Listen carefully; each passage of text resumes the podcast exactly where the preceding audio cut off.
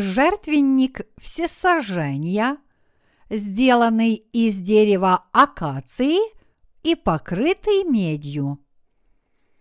Исход, глава тридцать восемь, стихи один-семь. «И сделал жертвенник всесожжения из дерева ситим длиною в пять локтей и шириною в пять локтей, четыреугольный вышиною в три локтя, и сделал роги на четырех углах его, так что из него выходили роги, и обложил его медью, и сделал все принадлежности жертвенника: горшки, лопатки, чаши, вилки и угольницы. Все принадлежности его сделал из меди. И сделал для жертвенника решетку, род сетки из меди по окраине его внизу до половины его. И сделал четыре кольца на четырех углах медной решетки для вкладывания шестов. И сделал шесты из дерева ситим, и обложил их медью, и вложил шесты в кольца на боках жертвенника, чтобы носить его посредством их. Пустой внутри из досок сделал его». Каждый грешник должен был приводить жертву к жертвеннику всесожжения. Чтобы освободиться от своих грехов, каждый грешник из народа израильского должен был приводить жертвенное животное в скинию, передавать ему свои грехи путем возложения рук ему на голову, сцеживать из него кровь, а затем отдавать эту кровь священнику. Священник в порядке своих обязанностей помазывал кровью жертвенного животного рога жертвенника всесожжения, клал на жертвенник его жир и мясо и сжигал их на огне в приятное благоухание Господу Богу. Даже первосвященник должен был возлагать свои руки на жертвенное животное и передавать ему свои грехи перед жертвенником всесожжения, чтобы получить прощение грехов. Это было искупительное жертвоприношение на жертвеннике всесожжения, который был сделан из дерева акации и покрыт медью. И это жертвоприношение искупления грехов совершалось только через возложение рук и пролитие крови. Еще прежде создания мира Бог уже придумал способ избавления, чтобы спасти всех людей от их грехов путем возложения рук и пролития крови. Задумав наше спасение, Бог Отец должен был послать Сына Своего Единородного на эту землю, позволить Ему принять крещение от Иоанна Крестителя и велеть Ему пролить свою кровь на кресте. Вот почему Иисус Христос взял на Себя грехи каждого грешника посредством крещения, которое было подобно ветхозаветному возложению рук. А чтобы понести наказание за все грехи мира, Иисус возложил на себя все эти грехи и пролил свою кровь на кресте вместо нас.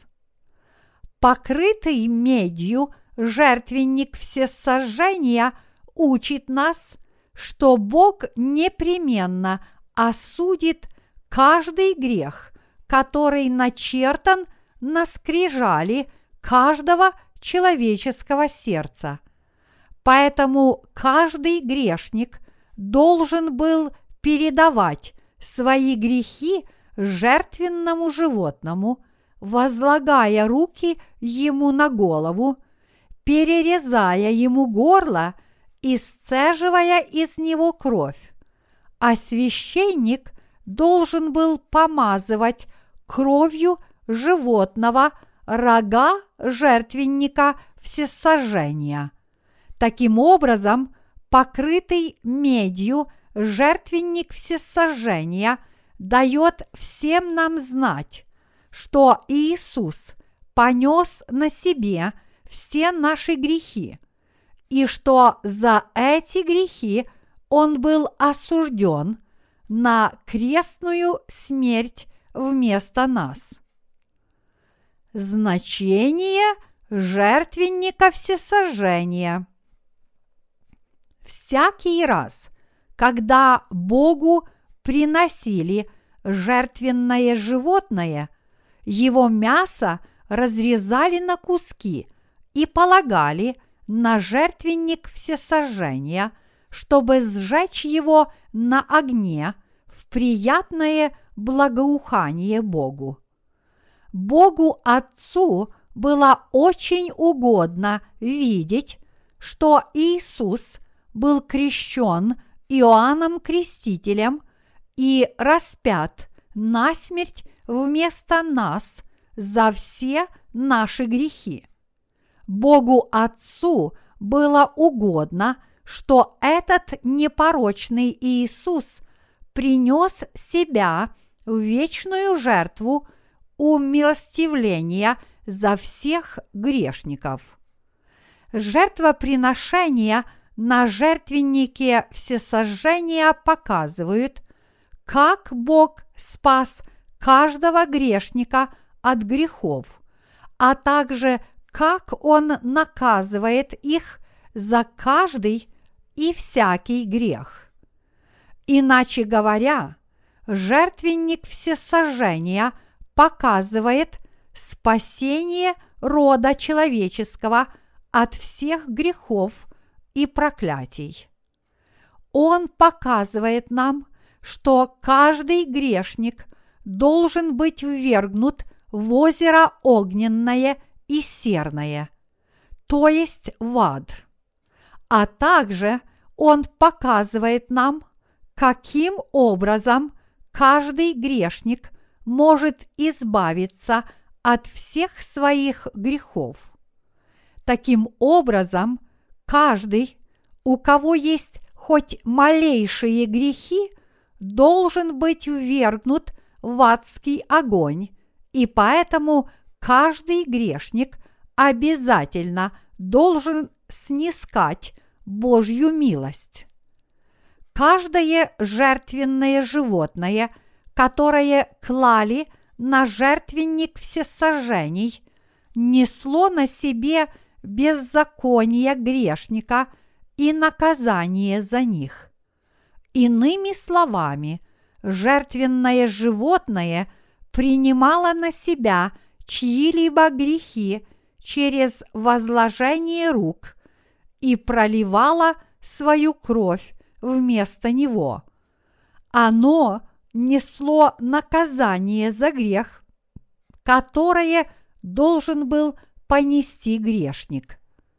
Это жертвоприношение в скинии учит нас, что Иисус взял на себя грехи этого мира, приняв крещение и пролив свою кровь вместо нас. Каждая принадлежность в скинии показывает нам, как Бог совершил отпущение наших грехов. Поэтому, чтобы провести для себя четкую линию спасения, вы должны обрести правильную веру в истину, показанную в принадлежностях скинии. Как же вам провести линию своего спасения? Вы должны провести четкую линию спасения, уверовав в истину о спасении, сокрытую в голубой, пурпуровой и червленой шерсти и крученном вессоне. Только люди с подобной верой могут прийти к правде Божьей и достойно жить своей верой. Бог готовил жертвоприношение для искупления грехов грешников, чтобы они могли войти в святилище, а первосвященник совершал искупительное жертвоприношение от имени всех грешников, чтобы спасти их от всех грехов. Бог исполнил свое обетование о спасении через Сына Своего Иисуса Христа в Евангелии воды и духа. И поэтому мы должны верить в евангельскую истину о воде и духе и жить этой своей верой. Верите ли вы ныне в Евангелие воды и духа? Чтобы спастись от всех своих грехов, вы должны уверовать в Евангелие воды и духа всем своим сердцем. Истинное прощение грехов можно получить только если вы верите в евангельское слово о воде и духе, засвидетельствованное в голубой, пурпуровой и червленой нити. И действительно, истина о спасении, показанная в голубой, пурпуровой и червленой нити в ветхозаветной скинии, полностью раскрывается в Евангелии воды и духа, явленном в новозаветные времена. Поддерживаете ли вы Евангелие воды и духа? Или же вы поддерживаете Евангелие, которое придает значение только крови на кресте? Верите ли вы в Евангелие, которое гласит, что Иисус Христос был за нас крещен и пролил свою кровь? В ветхозаветную эпоху порядок жертвоприношений в скинии представлял собой Божий завет о спасении. Это было обетование Бога о том, что Он спасет нас от грехов мира. Бог раскрыл свой мудрый замысел о спасении в голубой, пурпуровой и червленой шерсти и крученном вессоне, из которых были сотканы ворота скинии. Каждый, кто хотел войти через эти ворота, должен был уверовать в истину, показанную в этих материалах. Таким образом, Бог позволил народу израильскому спасаться от всех своих грехов через жертвоприношение в скинии, возлагая руки на жертвенное животное, с верой передавая ему свои грехи и жертвуя его кровь Богу. Евангелие воды и духа – это критерий прощения грехов, и поэтому только те, кто понимают это Евангелие и верят в него правильно, являются людьми самого Бога, тогда как все прочие еще должны стать таковыми. Это потому, что истина, показанная в голубой, пурпуровой и червленой шерсти и крученном виссоне, из которых были сотканы ворота двора Скинии, есть не что иное, как новозаветное Евангелие воды и духа. Наш Господь сказал Никодиму в третьей главе Евангелия от Иоанна: «Если кто не родится свыше, не может увидеть Царствие Божие». Это очень важно для всех нас – понять, что вода в данном случае имеет отношение к крещению, которое Иисус принял от Иоанна Крестителя. Только если мы поймем Евангелие воды и духа, мы сможем прийти в руки Божьи с верой. Каждый должен знать, что он неизбежно будет наказан за свои грехи. Как описано в Марка, глава седьмая, стих двадцать первый и далее, у каждого человека есть двенадцать видов грехов, которые исходят из его сердца. Прежде всего, грех перед Богом – это злые помыслы, а убийство, прелюбодеяние, кражи, зависть, злоба, гордость и безумие – это тоже грехи. Злые помыслы в сердцах людей действительно являются источником греха, который оскорбляет святость Бога. Даже несмотря на то, что Бог сотворил Адама по своему образу и подобию, как бессмертное создание, Адам согрешил против Бога, и в результате этого все потомки Адама тоже родились грешниками, которые не могут избежать Божьего наказания. Из-за того, что все мы родились потомками первого человека Адама, наша природа такова, что мы изначально ни на что не способны, кроме как грешить и оскорблять святость Бога, как в своих мыслях, так и в поступках. И поэтому мы не можем удержаться от греха до самого дня своей смерти. И действительно, все люди по своей природе изначально преисполнены злыми помыслами. Это слабые создания, которых легко обманывает сатана и которые постоянно бросают вызов Божьей святости. Бог сказал, что из человеческого сердца не исходит ничего, кроме злых помыслов. Каждый человек действительно показал себя развращенным грешником, преисполненным двенадцатью видами греха, которые перечислены в седьмой главе Евангелия от Марка. Убийство, прелюбодеяние, воровство, зависть, любодеяние, безумство и так далее.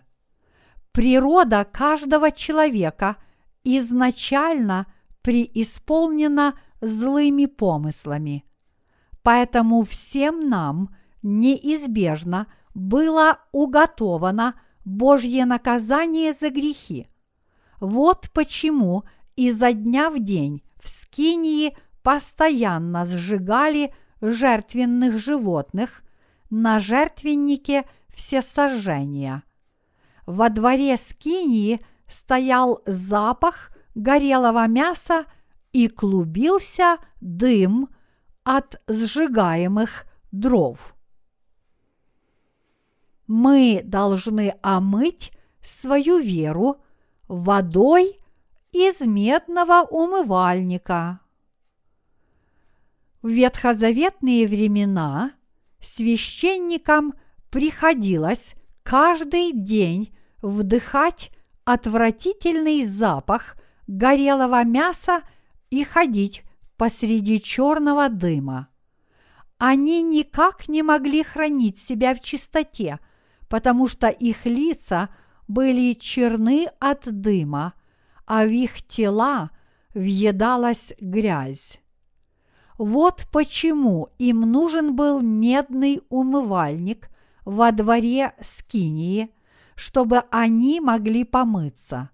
Священникам каждый день приходилось смывать с себя грязь водой из медного умывальника.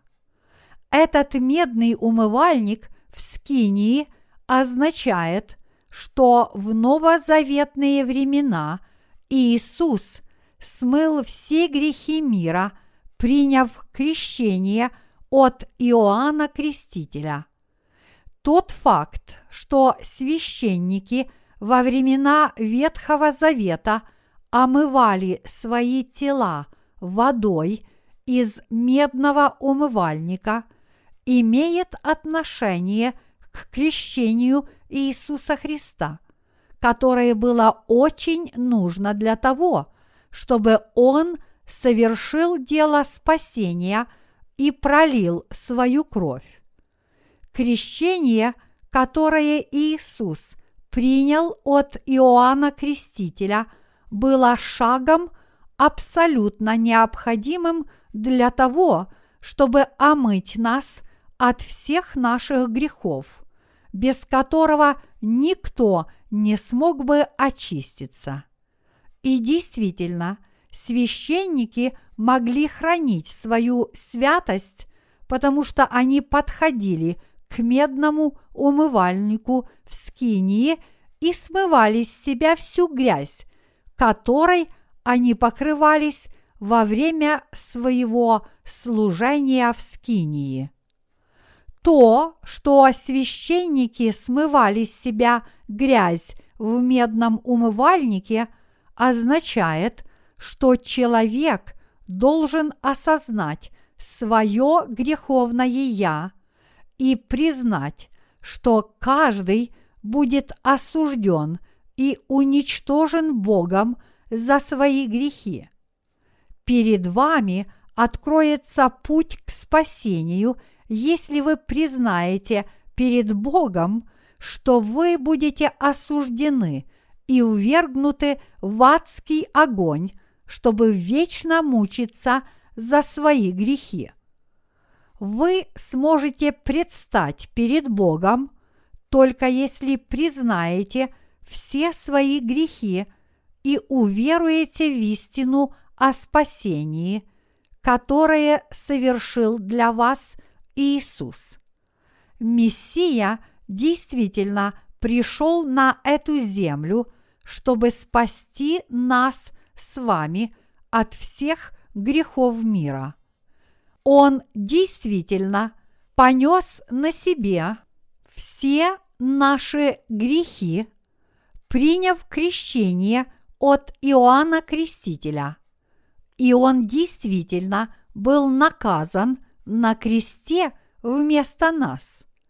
Это евангельская истина о воде и духе, и в эту чрезвычайно важную истину о спасении мы должны верить. Каждый человек вынашивает злые помыслы, и поэтому каждый преисполнен нечестивыми желаниями ранить других, причинить им боль или даже убить. Вы должны осознать, насколько люди злы и развращены. Почему же люди так злы? Потому что они по своей природе являются сборищем злодеев, которое всегда вынашивает злые помыслы и всегда грешит. Из-за того, что люди постоянно совершают все двенадцать видов грехов, они подобны бомбе, которая может взорваться в любой момент. Они действительно все время творят нечестие, постоянно друг другу лгут, друг у друга воруют, прелюбодействуют и блудят, хулят славу Божью и любят творить глупости и предаваться безумствам. Являясь по своей природе сборищем злодеев, люди всегда вынашивают злые помыслы и всю свою жизнь бросают вызов Божьей святости. Какими же злыми людьми мы являемся в Божьих глазах? Природе каждого человека присущ эгоизм.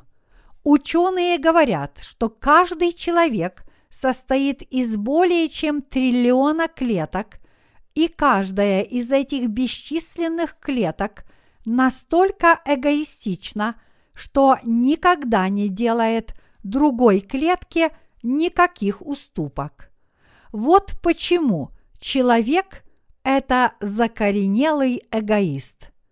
Поскольку человек генетически запрограммирован быть эгоистом, никто не смог бы выжить в этом мире, не будь в нем общественных правил и норм, регулирующих поведение человека.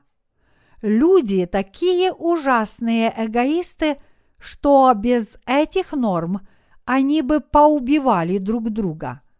Они установили правила сосуществования именно ради взаимного выживания. Вот почему появились общественные правила и нормы.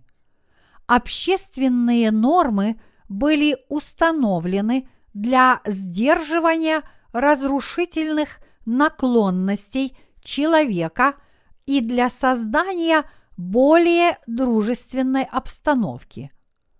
Короче говоря, именно потому, что люди очень злы и нечестивы, потребовалось установить общественные нормы и законы для регулирования их поведения и сдерживания их злых наклонностей. Чем больше в мире становилось нечестие, тем больше требовалось общественных норм и законов. Если вы действительно хотите уверовать в Иисуса Христа как в своего Спасителя и предстать перед Богом Отцом, вы прежде должны понять, что по своей природе вы изначально являетесь злодеем, признать себя полностью развращенным грешником, которому уготован ад, а затем уверовать в Евангелие воды и духа. Вы должны уверовать в правду Иисуса Христа и таким образом получить прощение всех своих грехов. Хотя Бог свят, люди отъявленные злодеи, и поэтому они только и делают, что грешат. Даже несмотря на то, что они были созданы по образу и подобию Бога, они хулят Его святость. Вот почему люди смогут спастись, только если всем сердцем уверуют в дарованное Иисусом Христом Евангелие воды и духа. Вы сможете обрести спасение, только если найдете правду Иисуса Христа, поймете ее и в нее уверуете. вы должны искать правды Бога и уверовать в Его благодать, сказав Ему: «Господи, я признаю, что я всегда нечестив, у меня всегда полно недостатков, я постоянно грешу и поэтому заслуживаю наказания в аду. Вот почему я очень нуждаюсь в спасении, которое Ты даруешь через Евангелие воды и духа. Я верю, что Ты спас меня посредством Евангелия воды и духа». Уверовать в правду Иисуса Христа смогут только те, кто признают свои слабости и свое нечестие. Говорят, что Сократ был вдохновлен надписью, которую он случайно увидел на стене уборной. Эта надпись гласила: «Познай самого себя».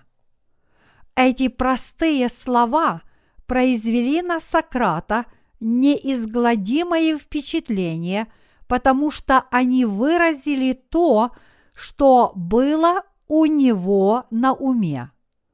И вот всякий раз, когда Сократ встречал самодовольного человека, который старался показать себя умным и добродетельным, он увещевал его такими словами: «Сначала познай самого себя».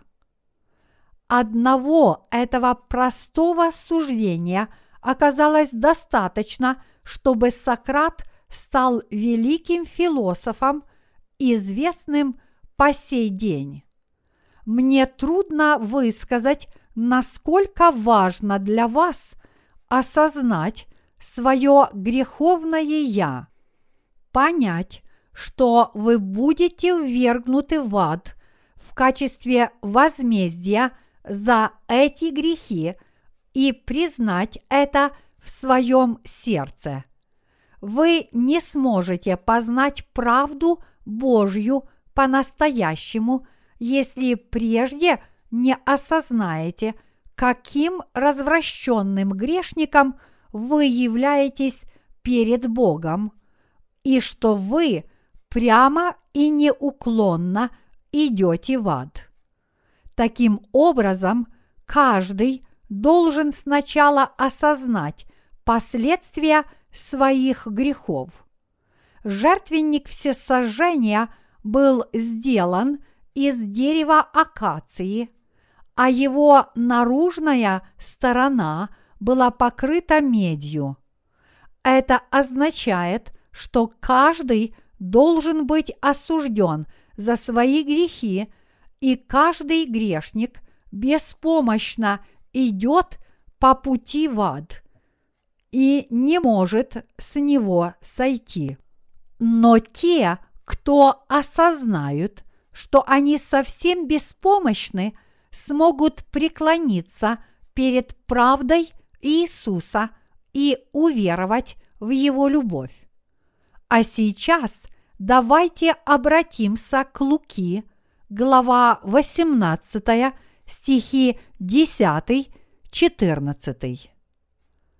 Два человека вошли в храм помолиться, один фарисей, а другой мытарь. Фарисей, став, молился сам в себе так: «Боже, благодарю Тебя, что я не таков, как прочие люди, грабители, обидчики, прелюбодеи или как этот мытарь. Пощусь два раза в неделю, даю десятую часть из всего, что приобретаю». Мытарь же, стоя вдали, не смел даже поднять глаз на небо, но, ударяя себя в грудь, говорил: «Боже, «Будь милостив ко мне, грешнику! Сказываю вам, что сей пошел оправданным в дом свой более, нежели тот, ибо всякий, возвышающий сам себя, унижен будет, а унижающий себя возвысится». Фарисеи во времена Иисуса внешне были очень благочестивы. Они учили всех прочих людей жить добродетельно. Но неужели они и правда никогда не воровали и не прелюбодействовали? Конечно, это не так. Даже несмотря на притворное внешнее благочестие фарисеев, когда их никто не видел, они грешили даже больше и совершали еще более тяжкие грехи, чем кто-либо другой. Но они сами убедили себя поверить в собственную безгрешность и притворялись благочестивыми перед окружающими людьми. Именно такие люди являются самыми развращенными грешниками, которые бросают вызов Божьей святости. Молитва мытаря отличалась от молитвы фарисея. Всем было ясно, что мытарь – грешник. И действительно, когда он пришел к Богу, он не мог даже поднять головы и посмотреть на небо, но вместо этого бил себя в грудь, исповедуясь: «Боже, будь милостив ко мне, ибо я грешник». И тогда Бог услышал мольбу мытаря о милости и спас его от всех грехов, потому что тот уверовал в истину о воде и духе. В отличие от этого, фарисей показал себя злодеем в Божьих глазах. Именно мытарь снискал у Бога благосклонность за свою праведность, а не фарисей. Мы получили прощение грехов, только уверовав в правду Божью всем сердцем, а не надеясь на собственные дела. Поскольку нашим делам всегда далеко до Божьей святости, мы только и делаем, что все время грешим, и поэтому все мы заслуживаем наказания в огне за наши грехи, подобно тому, как жертвенных животных постоянно убивали и сжигали на жертвеннике всесожжения за грехи народа израильского. Итак, мы должны исповедать Богу, насколько мы грешны, и спастись от всех своих грехов и наказания за них, уверовав только в Иисуса Христа. Глядя на огонь и дым, поднимающийся над покрытым медью жертвенником всесожжений, мы понимаем, что в Божьих глазах мы являемся грешниками, которым уготовано наказание в адском огне за свои грехи. Каждый из нас должен об этом знать. Если мы уверуем в Иисуса Христа и Его жертвенную кровь, только тогда мы сможем полностью избавиться от всех своих грехов и наказания за них.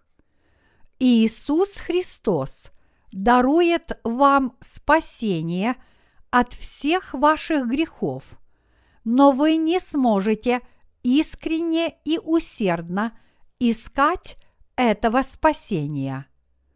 если прежде не признаете себя отъявленными нечестивцами перед Богом, которые не могут избежать наказания за свои грехи.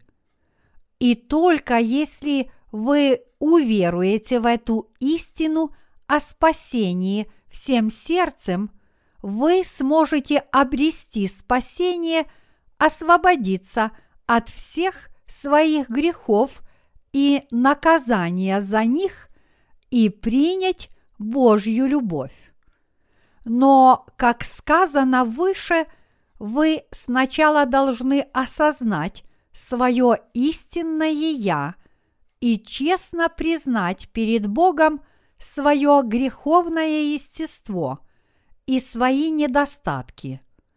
Только тот, кто признает свое греховное естество, является человеком, который действительно познал святость Бога и Его справедливость. Иными словами, вы сможете получить прощение грехов по вере в крещение Иисуса и Его кровь, только если сначала признаете, что Бог в высшей степени справедлив, честен и правдив, а вы крайне несправедливы, нечисты и злы в Его глазах. Но если вместо этого вы самодовольны, как тот фарисей, который считал себя очень добродетельным человеком перед Богом, то вы должны знать, что ходите по тонкому льду. Вместо того, чтобы найти Божью милость, вы будете оставлены Богом. И напротив, если вы подобны мытарю, вы сможете признать себя грешником, которому уготован ад за грехи, и благодаря этому смиренному признанию снискать у Бога милость.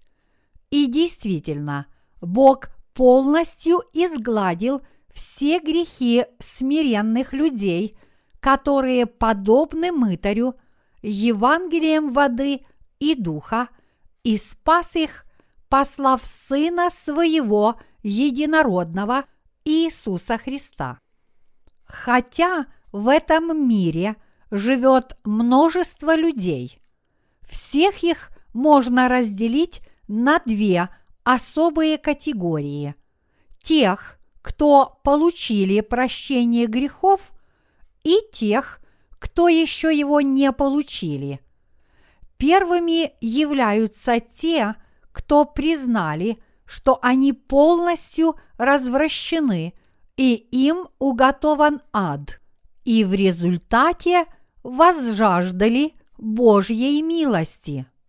Подобные люди получили прощение грехов, уверовав в спасение, дарованное Иисусом Христом. Они искренне признают Бога и уповают на Его святость, справедливость и верность. В противоположность этому вторые не только отказываются принять прощение своих грехов, но еще и восстают против Бога, потому что они не верят в то, что Иисус Христос есть их Спаситель, и не признают себя грешниками. Вы должны уверовать в то, что Бог полностью смыл все ваши грехи истиной о голубой, пурпуровой и червленой нитях. Только люди с этой непоколебимой верой обрели истинное спасение. Покрытый медью жертвенник всесожжения показывает нам, что даже несмотря на то, что все мы должны быть наказаны Богом за свои грехи, мы омылись от всех этих грехов верой в крещение нашего Господа и Его распятие.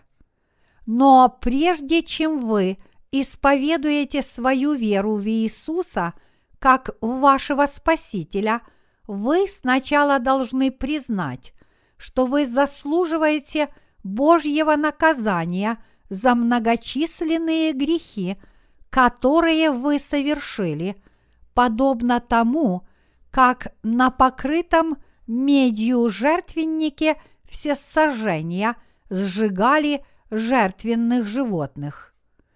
Только если вы сначала признаете свое греховное «я», вы действительно сможете понять и уверовать в крещение Иисуса Христа и в Его кровь на кресте, как в ваше спасение, и только тогда вы сможете стать одним из Божьих людей.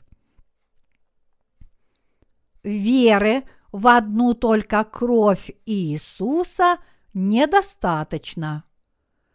Некоторые из вас могут подумать, почему преподобный Джонг все время говорит, что я должен признать свое греховное «я», если я уже верю в кровь Иисуса. Это правда, что у меня есть некоторые недостатки, но я не так уж грешен, чтобы заслуживать Божьего наказания за свои грехи. Я не считаю, что каждая моя мысль, каждое намерение и каждый поступок настолько грешны, что я заслуживаю наказания.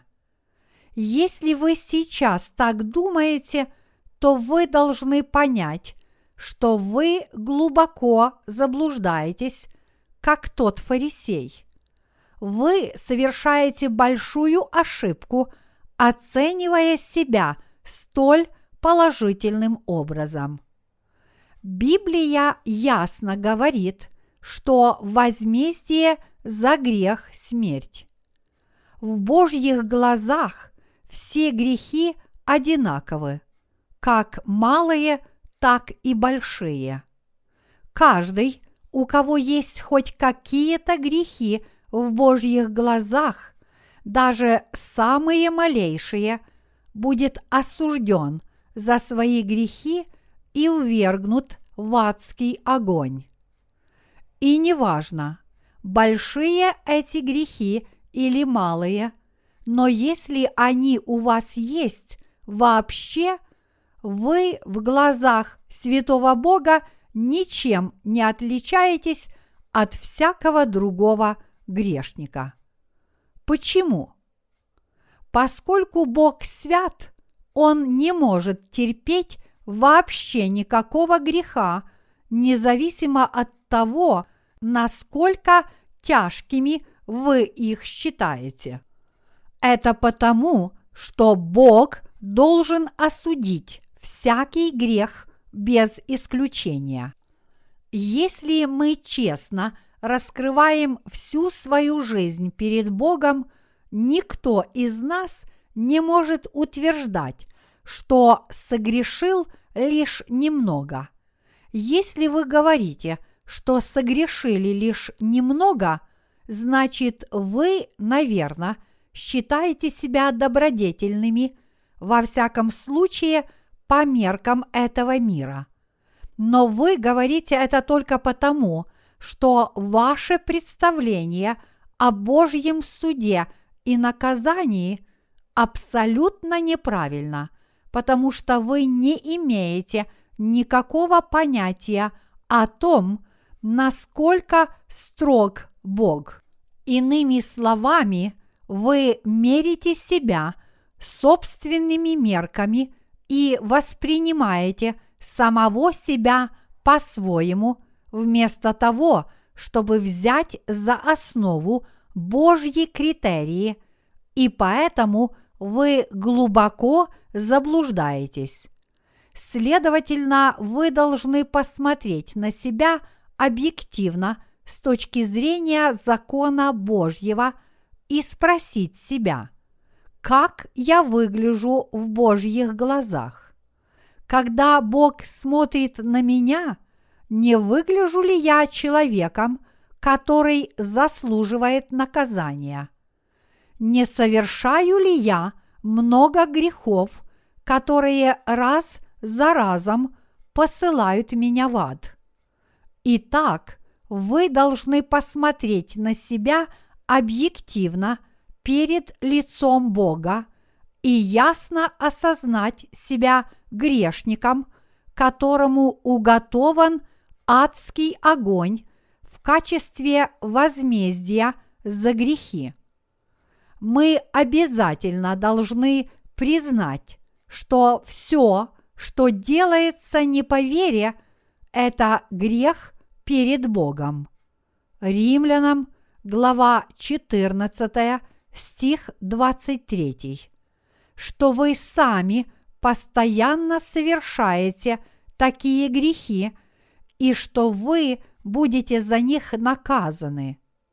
Только после этого вы сможете познать истину о спасении и понять, что Господь спас таких развращенных грешников, как вы, от всех грехов посредством голубой, пурпуровой и червленой шерсти и крученного виссона, и в этот самый миг получить прощение грехов. Если мы посмотрим Слово Божье, которое подробно объясняет скинию, мы не сможем не признать следующее. Господи, всем нам и правда было уготовано наказание за наши грехи, ибо мы все время только и делали, что грешили. Но, несмотря на это, Ты полностью избавил нас от всех наших грехов и наказания, приняв крещение и пролив свою кровь, чтобы спасти нас. И только уверовав в Твою евангельскую истину о воде и духе, мы спаслись от всех наших грехов и наказания. Всех нас действительно надлежало увергнуть в ад, но благодаря Тебе мы спаслись от всех своих грехов, уверовав в установленный Тобой порядок жертвоприношений. Мы уверовали, что это Твой дар спасения. Все, что мы можем сделать перед такой чудной благодатью, это просто уверовать в Евангелие воды и духа и поблагодарить Тебя от всей души. Многие люди в этом мире так и не познали правду Божью. Очень многие люди не знают истины о спасении и не понимают, что Господь спас каждого грешника от всех грехов мира через истину о голубой, пурпуровой и червленой нитях. Эти люди вообще не осознают, насколько они злы и что они сами обрекли себя на осуждение за свои грехи, даже несмотря на то, что они все время много грешат. Они не понимают, какие они развращенные грешники, и что они просто себя обманывают.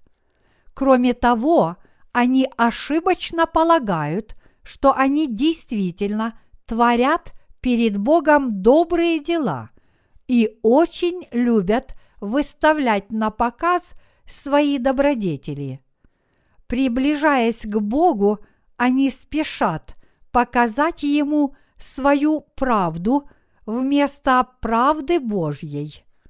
В своем самодовольном высокомерии они считают, что не попадут в ад, даже если у них есть грехи. Они полностью уверены в том, что они никогда не попадут в ад, думая, что если они лишь немного согрешили, им всего лишь нужно получить прощение этих грехов. Многие христиане во всем мире действительно полагают, что хоть они и верят в Иисуса, у них по-прежнему остается немного грехов, что эти грехи можно легко смыть покаянными молитвами и что со временем они как-нибудь возрастут в своей святости и в конце концов войдут в Царство Небесное. Многие христиане уверены, что хоть они и остаются грешными, Бог не будет их судить только потому, что они верят в Иисуса. Но как бы ни были люди в этом уверены, всем им уготовано пламя адского огня.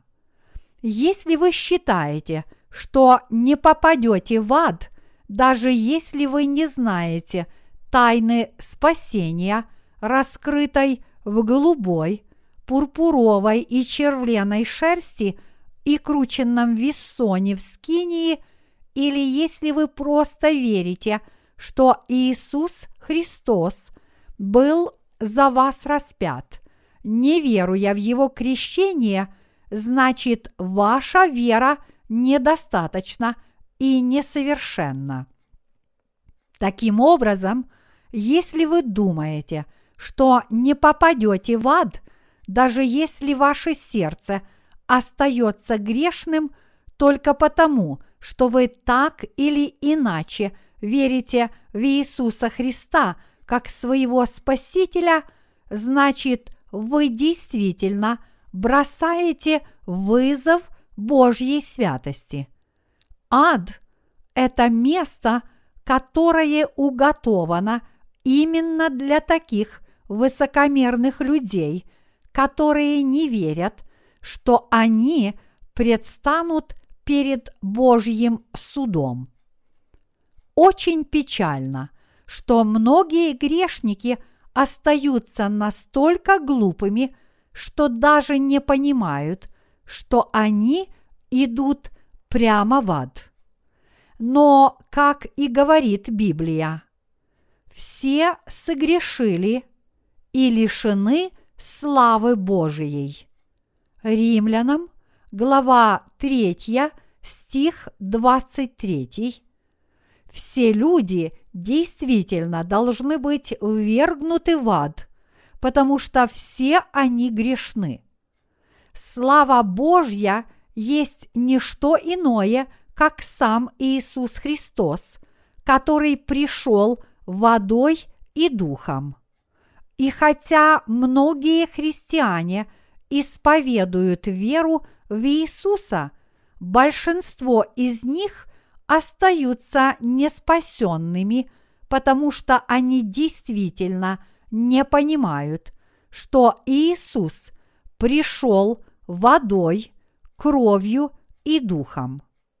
Если вы не знаете и не верите в этого Иисуса Христа, который пришел голубой, пурпуровой и червленой нитями, значит, вы еще не омылись от всех своих грехов и поэтому не можете войти в этот прекрасный дом Божий. А если вы не можете войти в дом Божий, это только может означать, что вместо того, чтобы стать участником Царства Божьего, вы в конечном счете будете ввергнуты в ад. Поэтому, хоть вы и являетесь христианином, исповедующим веру в Иисуса как в своего Спасителя, если вы не родились свыше по-настоящему, вы должны признать, что вам уготован ад за ваши грехи и отныне уверовать в Иисуса Христа правильно. Закон Божий ясно утверждает, что возмездие за грех – смерть. И вы должны признать этот божественный закон и, не колеблясь в него, уверовать. Только если вы признаете, что идете прямо в ад за свои грехи, вы сможете уверовать в дарованное Богом Евангелие воды и духа. Божий дар спасения – это прощение грехов, и этот дар пожалован только верующим в крещение Иисуса Христа, Его смерть на кресте и Его воскресение. Наше спасение и избавление от всех наших грехов свершилось не благодаря нам самим, но было даровано нам от Бога. Никто из нас не родился в этом мире по своему собственному желанию, но именно Бог позволил нам родиться на этой земле и сделал нас своими детьми. Осознав, что Бог дал всем нам возможность обрести спасение, только если мы уверуем в крещение Иисуса, Его смерть на кресте и Его воскресение, каждый из нас должен уверовать в эту истину. Установив свой закон, который гласит, что возмездие за грех – смерть, Бог также задумал даровать нам вечную жизнь в Господе нашем Иисусе Христе. Бог повелел сделать жертвенник всесожжения из дерева акации, покрыть его медью и зажечь на нем огонь. Это означает, что возмездие за грех – смерть, и что каждый и всякий грех должен быть проклят навечно. Этот установленный Богом закон никто не может нарушить или изменить. Вот почему мы должны признать себя беспомощными грешниками и с верой принять в свои сердца истину о спасении. Все мы обязательно должны признать и уверовать в каждый и всякий закон, который Бог для нас установил и исполнил. Если вы действительно поняли, что такое скиния, и обрели правильную веру, Бог не только спасет вас от всех ваших грехов, но и одарит вас своими благословениями.